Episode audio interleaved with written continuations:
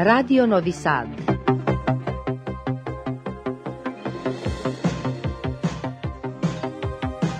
Programul în limba română continuă.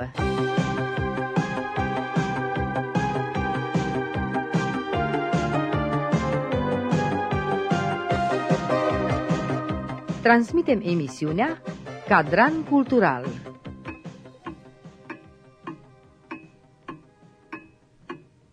Bună seara, stimați ascultători! Mă numesc Otilia Pescaru și de această dată, prin vibrațiile radioului și prin prezența invitatului meu și a mea la Timișoara, mut emisiunea Cadran Cultural în uh, orașul care în acest an promovează cultura, sau cel puțin așa ar trebui să fie, în fiecare zi la ore fixe. Sigur vă întrebați cu cine voi sta de vorbă în această seară. Voi sta de vorbă cu un actor, un regizor și un om care încearcă să spargă șabloanele culturale din Banat.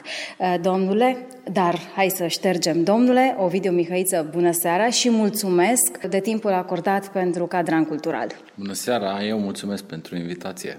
Ne-am întâlnit deja la Vârșeț când am uh, urmărit spectacolul Miorița, fiind vorba de un proiect în colaborare cu Asociația Prim Banat și iată că de această dată la Timișoara ne face să ne întâlnim un alt proiect, un alt uh, spectacol, Tinerețe fără bătrânețe și Viață fără de moarte. Din nou un proiect în colaborare cu Asociația Prim Banat, dar uh, țin să menționez că în anul 2005 ați fondat împreună cu actrița Cristina Cizmaș un teatru independent și el se numește Aoleu. Și ați mai înființat uh, și alte, să le spun în ghilimele, instituții, Muzeul Consumatorului Comunist și Barul Scârț, loc lejer. Hm. Așa cum uh, calea pe care ați ales-o, departe de una la comun și aceste denumiri divorțează de confortul clasic.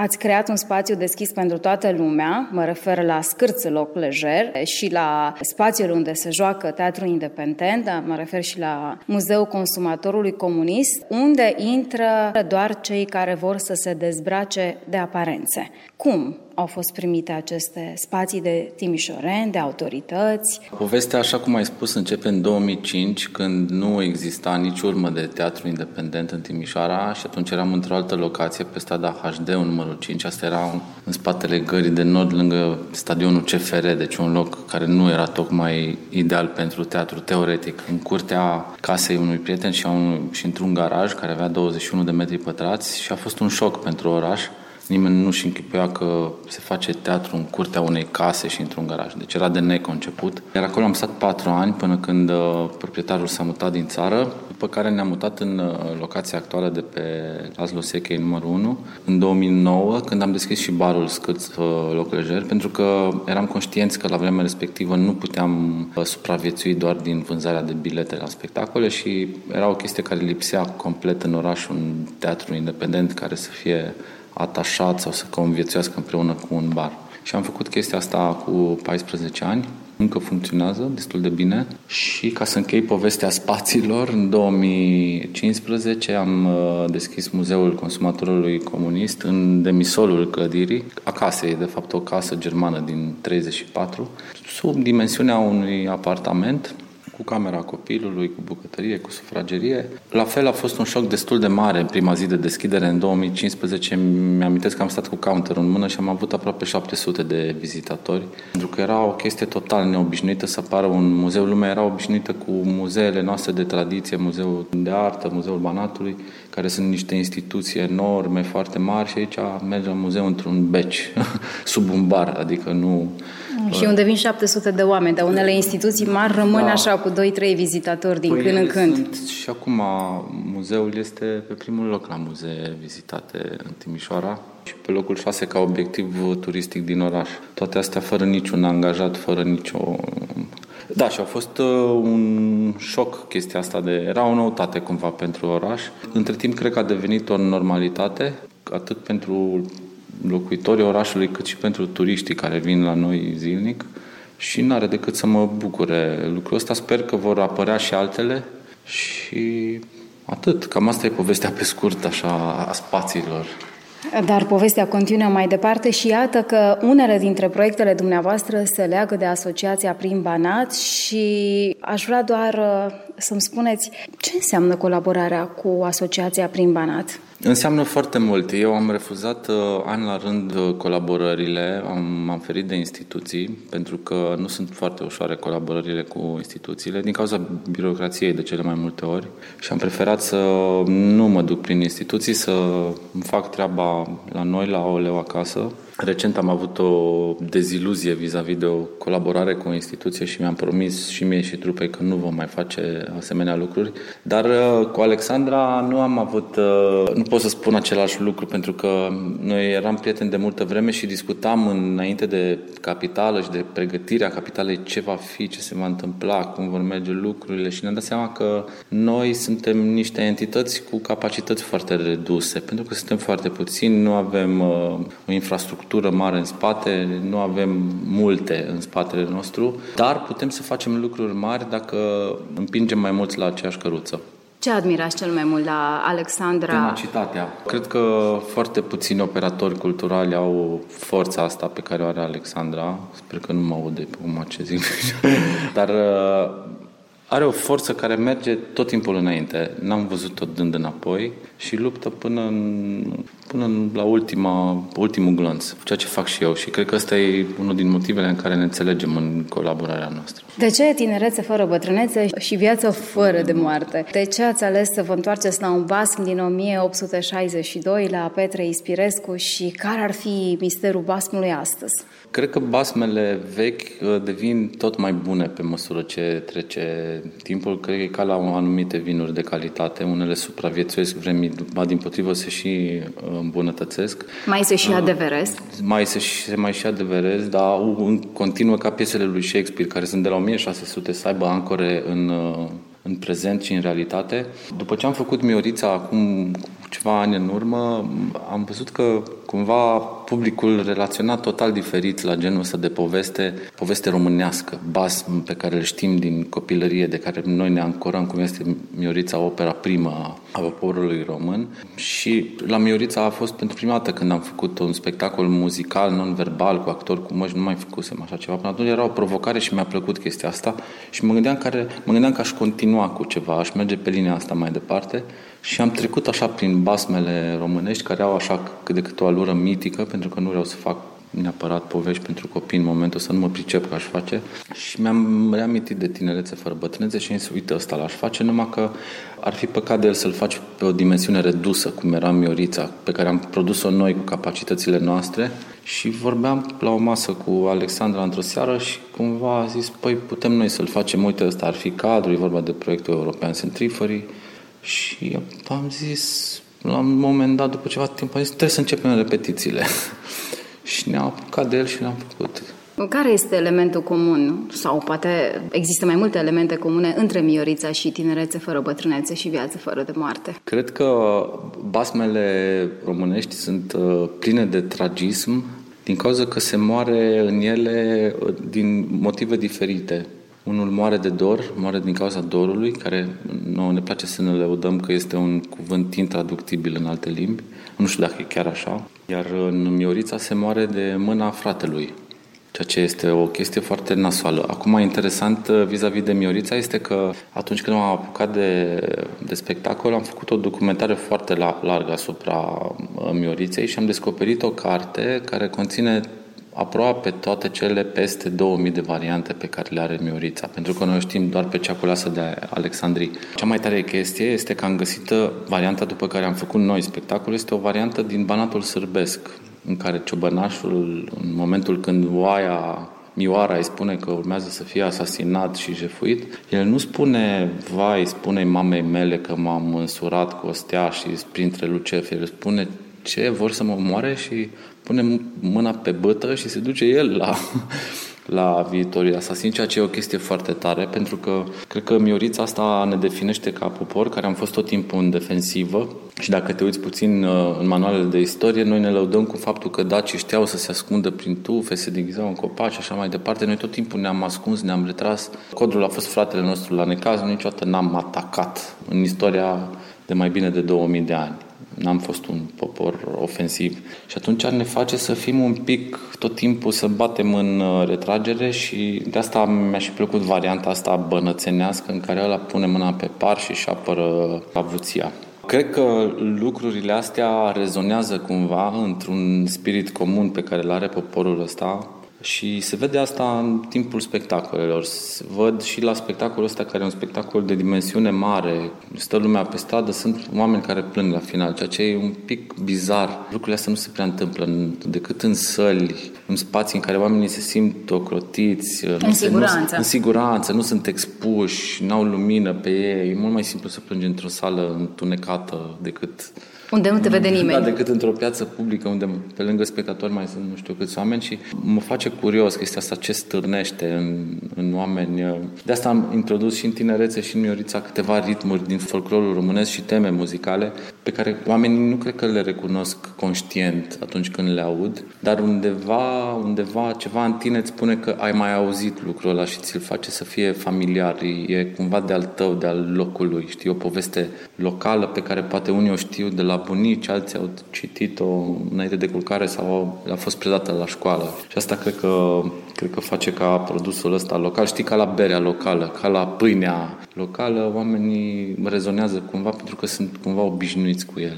Ai amintit mai înainte teme muzicale și atunci trebuie să mai adaug ceva la actor și regizor. Ești un creator de muzică și la un moment dat ți-a fost foarte greu atunci când credeai că trebuie viața să facem uh, o alegere când e vorba de artă, nu știai spre ce să te îndrepti, spre muzică sau, sau uh, spre teatru și iată că le-ai combinat foarte bine și nu odată ești prezent în spectacolele pe care le regizezi sub formă de, de om care creează muzică. Da, eu uh, m-am apucat de percuție când eram prin clasa a șaptea și am tot cântat cu tot felul de trupe și am spus eu vreau să fiu tobar. Deci asta era visul meu, n-am vrut să fiu cosmonaut sau judecător sau orice altceva, popă. Sau... Și în liceu m-am apucat de teatru cu trupa liceului, așa, am început să-mi placă, după care m-am dus la facultatea de teatru, am făcut și o școală de percuție și când am început să joc în teatru, eu cântam cu o trupă de black metal, una dintre cele mai mari trupe din țară, Negură Bunget și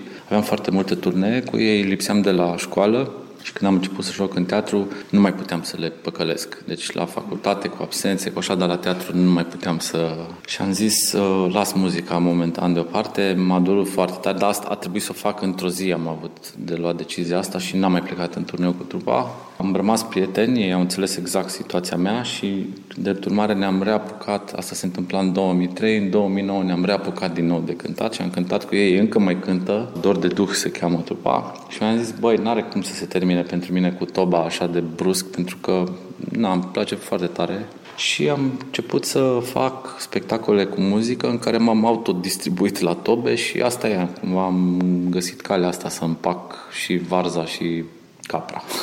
Și ce mi s-a părut uh, foarte miraculos, foarte, foarte fain, dar foarte simplu. Că atunci când uh, v-ați gândit dacă să puneți un bilet sau nu, ați întrebat publicul, deci cât, cât de onest poți să fii cu tine și de cât curaj e nevoie să fii onest cu tine ca să întrebi publicul, în primul rând, dacă ar plăti un bilet, dacă un spectator ar plăti un bilet și după aia să întrebi și de preț. Și uite că ați făcut-o. Da, pentru că primii doi ani de funcționare ai noștri, 2005-2007, noi nu am avut o formă legală. Deci eram doar un grup de oameni care făceau niște spectacole, intrarea era liberă. După care am vrut să vedem dacă funcționează, pentru că era o noutate pentru, și pentru noi și pentru oraș. Și după care am zis, mai trebuie să avem o formă legală. Oamenii ne întrebau, ziceau, vin deja la al doilea, la al treilea spectacol, voi din ce vă plătiți?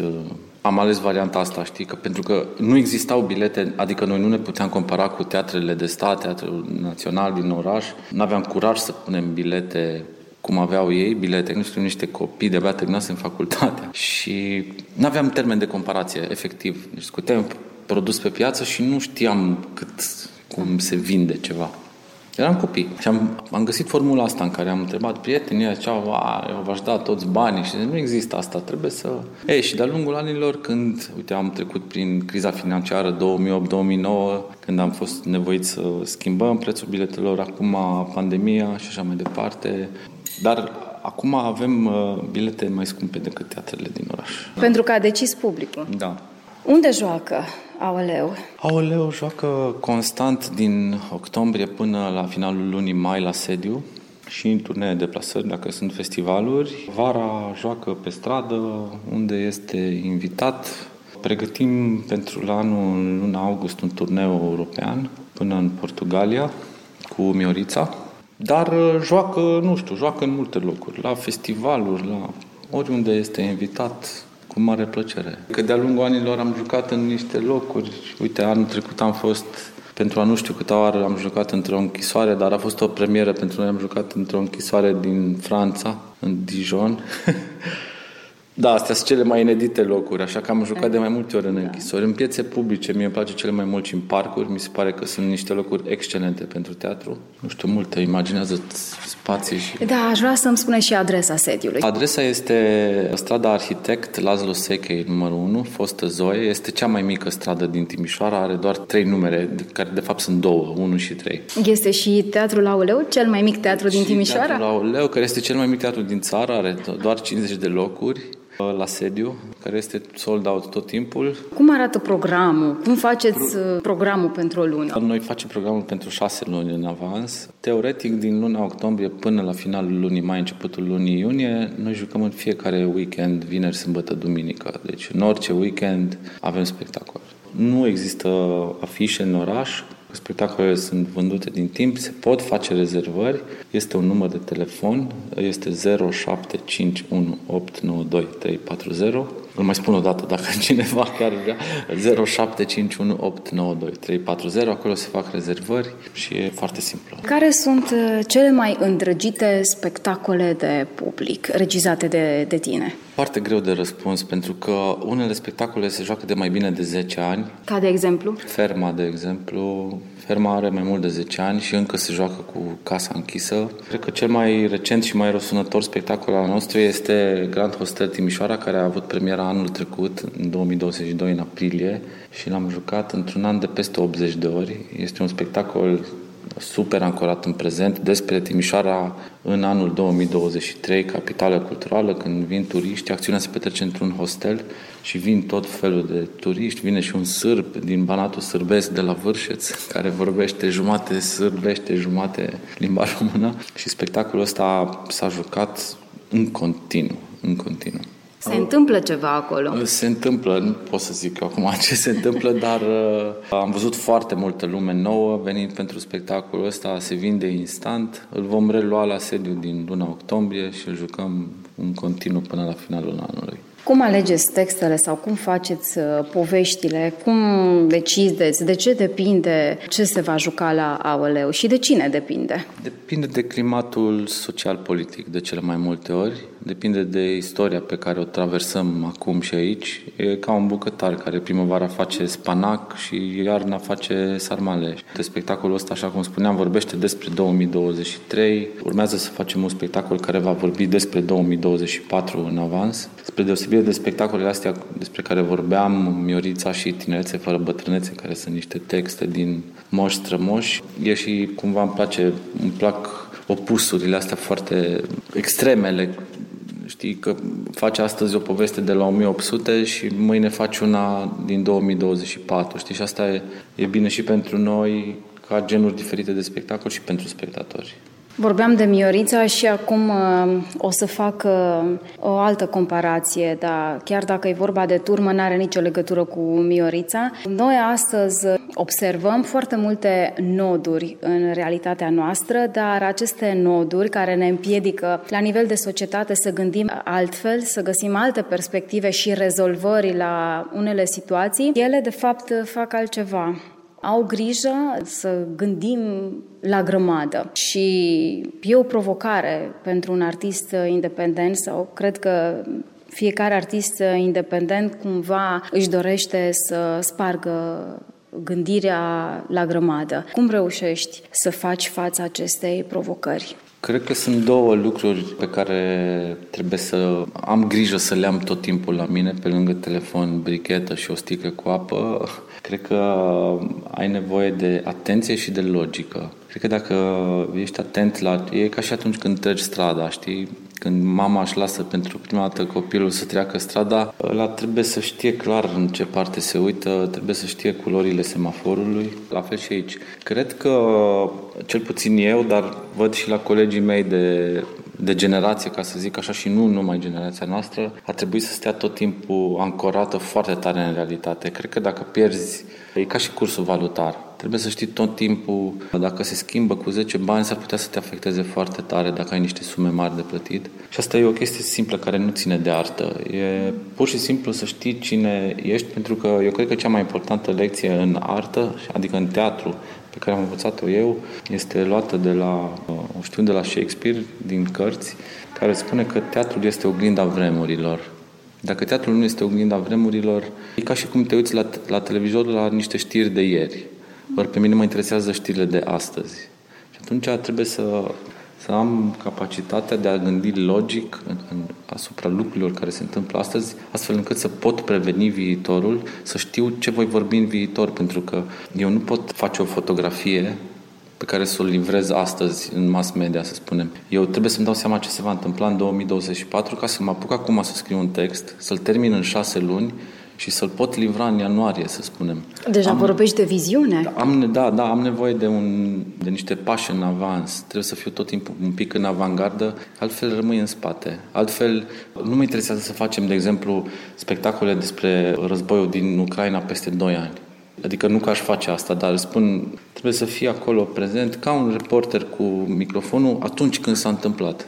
Nu peste două zile când vedem doar rămășițele mașinii care a dat de gard. Ca să înțeleg, uh, lucrați documentat. Da, păi nu poți altfel. Și ce facem cu nedreptățile din jur pe care le vedeți în fiecare zi, le auziți, le trăiți? Reușește un teatru independent sau poate, își permite, are voie să fie o voce a nedreptăților și a oamenilor neîndreptățiți, pentru că la urmă urmei și despre asta este vorba. Nu zic că doar despre asta, dar și despre asta. Este vorba asta, dar nu este meseria, nu intră, să spun, sub jurisdicția noastră. Asta poate avocatul poporului sau nu știu cine se ocupă legal vorbind de asta, dar sigur, noi vorbim în spectacolele noastre despre asta și o se vede imediat reacția spectatorilor. E chiar imediată, foarte tăioasă. Sigur, nu dăm edicte, nu dăm rezolvări, dar nu există spectacol, text scris de mine, să spun așa, pentru aoleu în care să ignorăm ceea ce se întâmplă de la poliție, jandarmerie până la ultimul mahăr, ultimul hoț, ultimul criminal. Ce face astăzi societatea? Doarme, bâșbuie sau e pregătită să-și apere drepturile pe care le are și pe care le primește prin simpla existență? Din păcate este foarte divizată politic. În România există o parte întunecată a politicii românești care doarme, bâșbuie și este turma despre care vorbeați mai devreme. Există un tip de om tânăr, nou, omul nou, chiar chiar îl văd. Îl văd și la teatru, îl văd și la muzeu, îl văd și pe stradă și în piețe și la concerte și oriunde, care face exact asta, care nu se îmbracă în fâș chinezesc, care privește senin și lucid în viitor, vorbește mai multe limbi, este conectat la realități, are niște opțiuni politice sănătoase, atât interne cât și externe, nu mai este orbit de religie, și asta este un lucru foarte important și da, cumva Cred că evoluează societatea, cel puțin mediul urban pe care îl cunosc eu, despre cel rural nu pot, nu are rost că nu, nu cunosc, numai din cifre de pe, din articole, dar uh, în mediul urban, uh, în orașele pe care le frecventez, e, văd o schimbare în bine. Anul acesta am văzut uh, trupa Teatrului Independent Aoleu pe scena Teatrului Național Mihai Eminescu din Timișoara, unde a fost premiată în cadrul Galei Uniter 2023 cu premiul special pentru creativitate și rezistență. Voi spune doar felicitări și o să adaug o constatare cum că cel mai mare premiu pe care îl primiți, îl primiți din 2005 încoace și iată că el se înmulțește în fiecare an. Da, noi am renunțat la premii din 2015, n-am mai participat la festivalurile concurs pentru că consider că concursurile sunt pentru sportivi, nu pentru artiști și n-am mai mers sau dacă am mers eram în afara concursurilor. Mi-am dat seama că nu e bine asta pentru noi, dar am primit chiar și așa niște premii, cum e și premiul Uniter. Am mai primit prin 2017 sau 2018 un premiu similar de la AFCN, Administrația Fondului Cultural Național, pe care chiar Alexandra l-a ridicat, noi nu am mers. Sigur, el vine acum într-un context de capitală, de 2023. Eu nu vreau să folosesc în legătură cu auleu cuvântul și termenul rezistență, nu consider că rezistăm, adică nu cred că reziști atunci când ți-e rezistă soldații în Ucraina, nu noi. Cred că aia e rezistența adevărată. Sigur, exista, există și un tip de rezistență care nu se referă la partea financiară a lucrurilor. Eu poate la aia mă refer, știi, să reziști într-o cultură fragilă, într-o societate instabilă, foarte divizată, în care foarte puțină lume, de fapt, merge la teatru. Statisticile sunt devastatoare la, la chestia asta și m-am bucurat mai mult pentru că am văzut că se bucură prietenii și spectatorii noștri de premiul ăsta și m-am bucurat când am întrebat în sala Teatrului Național câtă lume a fost la Oleo, am văzut mai mult de jumate de sală cu mâna sus, ceea ce e foarte tare. Da, chiar e foarte tare. Considerați că v-ați îndeplinit unele dorințe, vise, ați reușit să împărțiți unele frământări, gânduri cu ceilalți prin viziunea regizorală pe care o dați spectacolelor pe care le regizați? Da, sigur. S-a creat de ceva ani încoace un public uh, prieten, ca să spun așa, care vede toate spectacolele și cumva îmi dau seama că sunt foarte mulți oameni care gândesc într-un anume fel, vorbesc un limbaj comun. Sunt oamenii aia neîndreptățiți despre care vorbeam mai devreme. Sunt oamenii aia care au fost jefuiți de către statul român. Sunt oamenii care au făcut foamea, care au stat pe la cozi. Ăștia toți gândesc la fel și eu sunt unul dintre ei. Iar ca realizare profesională, ambiția mea era să treacă un an, doi în care să fim tot timpul sold out. Atunci mi se pare că lucrurile sunt foarte așezate și deja se întâmplă lucrul ăsta. Mai am multe de făcut până să ajung la nivelul la care visez eu, pe care mi-l spun doar mie în cap, nici nu...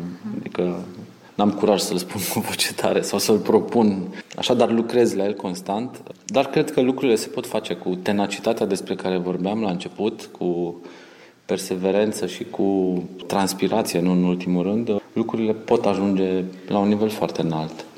N-am vorbit despre colaboratorii, despre echipa spectacolului Tinerețe fără bătrânețe și viață. Fără de moarte, da. Există fără de moarte? da, cred că există. Pentru artiști există. Deci, hai să amintim puțin și procesul de muncă, cum a decurs totul și ce a fost cel mai palpitant și ce te-a inspirat cel mai mult pe parcursul procesului de muncă. Știu că sunt foarte multe întrebări la oaltă, dar uh, cred că te-ai obișnuit cu multe întrebări dintr-o dată. Cel mai mult și mai mult și mai mult mi-a plăcut să, fac, să facem muzica acestui spectacol pe care am făcut, că am spune și de echipă pe care am făcut-o cu Sol Faur, cu care am cântat în trupele despre care vorbeam. Eu cânt cu el împreună din clasa șaptea, deci e o viață aproape. Ne-am chinuit mult să facem muzica pentru spectacolul ăsta pentru că e foarte greu să ilustrezi cu trei instrumente un text de o care este foarte vast de altfel și cuprinde foarte multe spații și personaje și stări și așa mai departe. E greu să faci asta într-o sală de repetiție, să te tot uiți pe text și să spui ce facem aici, ce se întâmplă aici, cum cântă corul. Vizual știam cum arată spectacolul, n-a fost o căutare așa. Știam cum trebuie să... Știam că ea vor merge pe picioroange, știam cum trebuie să arate ghionoaia, aveam niște imagini în cap, știam că trebuie să fie circular, e ca o călătorie continuă în viața acestui făt frumos. Cred că dintre toate artele, muzica este cea mai sublimă și e cel mai frumos lucru pe care îl pot face eu în legătură cu asta, faptul că sunt și muzician și om de teatru, să reușesc să le combin cumva pe scenă, cred că e cea mai mare, m-aș feri să spun provocare, mi se pare un termen prea uzat și tocit. E cea mai tare chestie pe care o pot face eu, știi, să combin uh, două forțe atât de mari. Da, tocmai de asta ziceam că la un moment dat credeai că trebuie să alegi. Uite că ți s-a dovedit că da, nu trebuie, trebuie să le combini, da, nu să alegi. Pot, fi, pot merge lejer împreună, chiar e și pentru spectatori e tare, pentru că rar vezi un spectacol cu muzică cap-coadă și o muzică total neobișnuită care vine din partea unor metalari, fără să fie metal.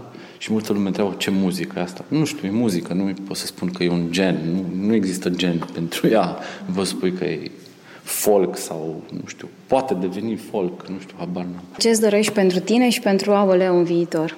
Sănătate și putere, că spectatori avem. Mulțumesc frumos! Eu mulțumesc! Estimați ascultători, emisiunea Cadran Cultural a ajuns la final în această seară, cu toate că ar fi multe de discutat, dar uh, cred că poate că nu atât de multe de discutat, cât de multe spectacole de, de văzut, de urmărit la sediul uh, trupei AOLEU și, după cum a spus uh, Mihăiță mai înainte, Oriunde, în Timișoara și în alte spații. Vă reamintesc, invitatul emisiunii din această joi a fost um, actorul, regizorul și muzicianul Ovidiu Mihăiță din Timișoara. Mă numesc Otila Pescaru și vă invit să vizitați Timișoara și să veniți la spectacolele Teatrului Independent Aoleu. Cu bine, pe joia viitoare!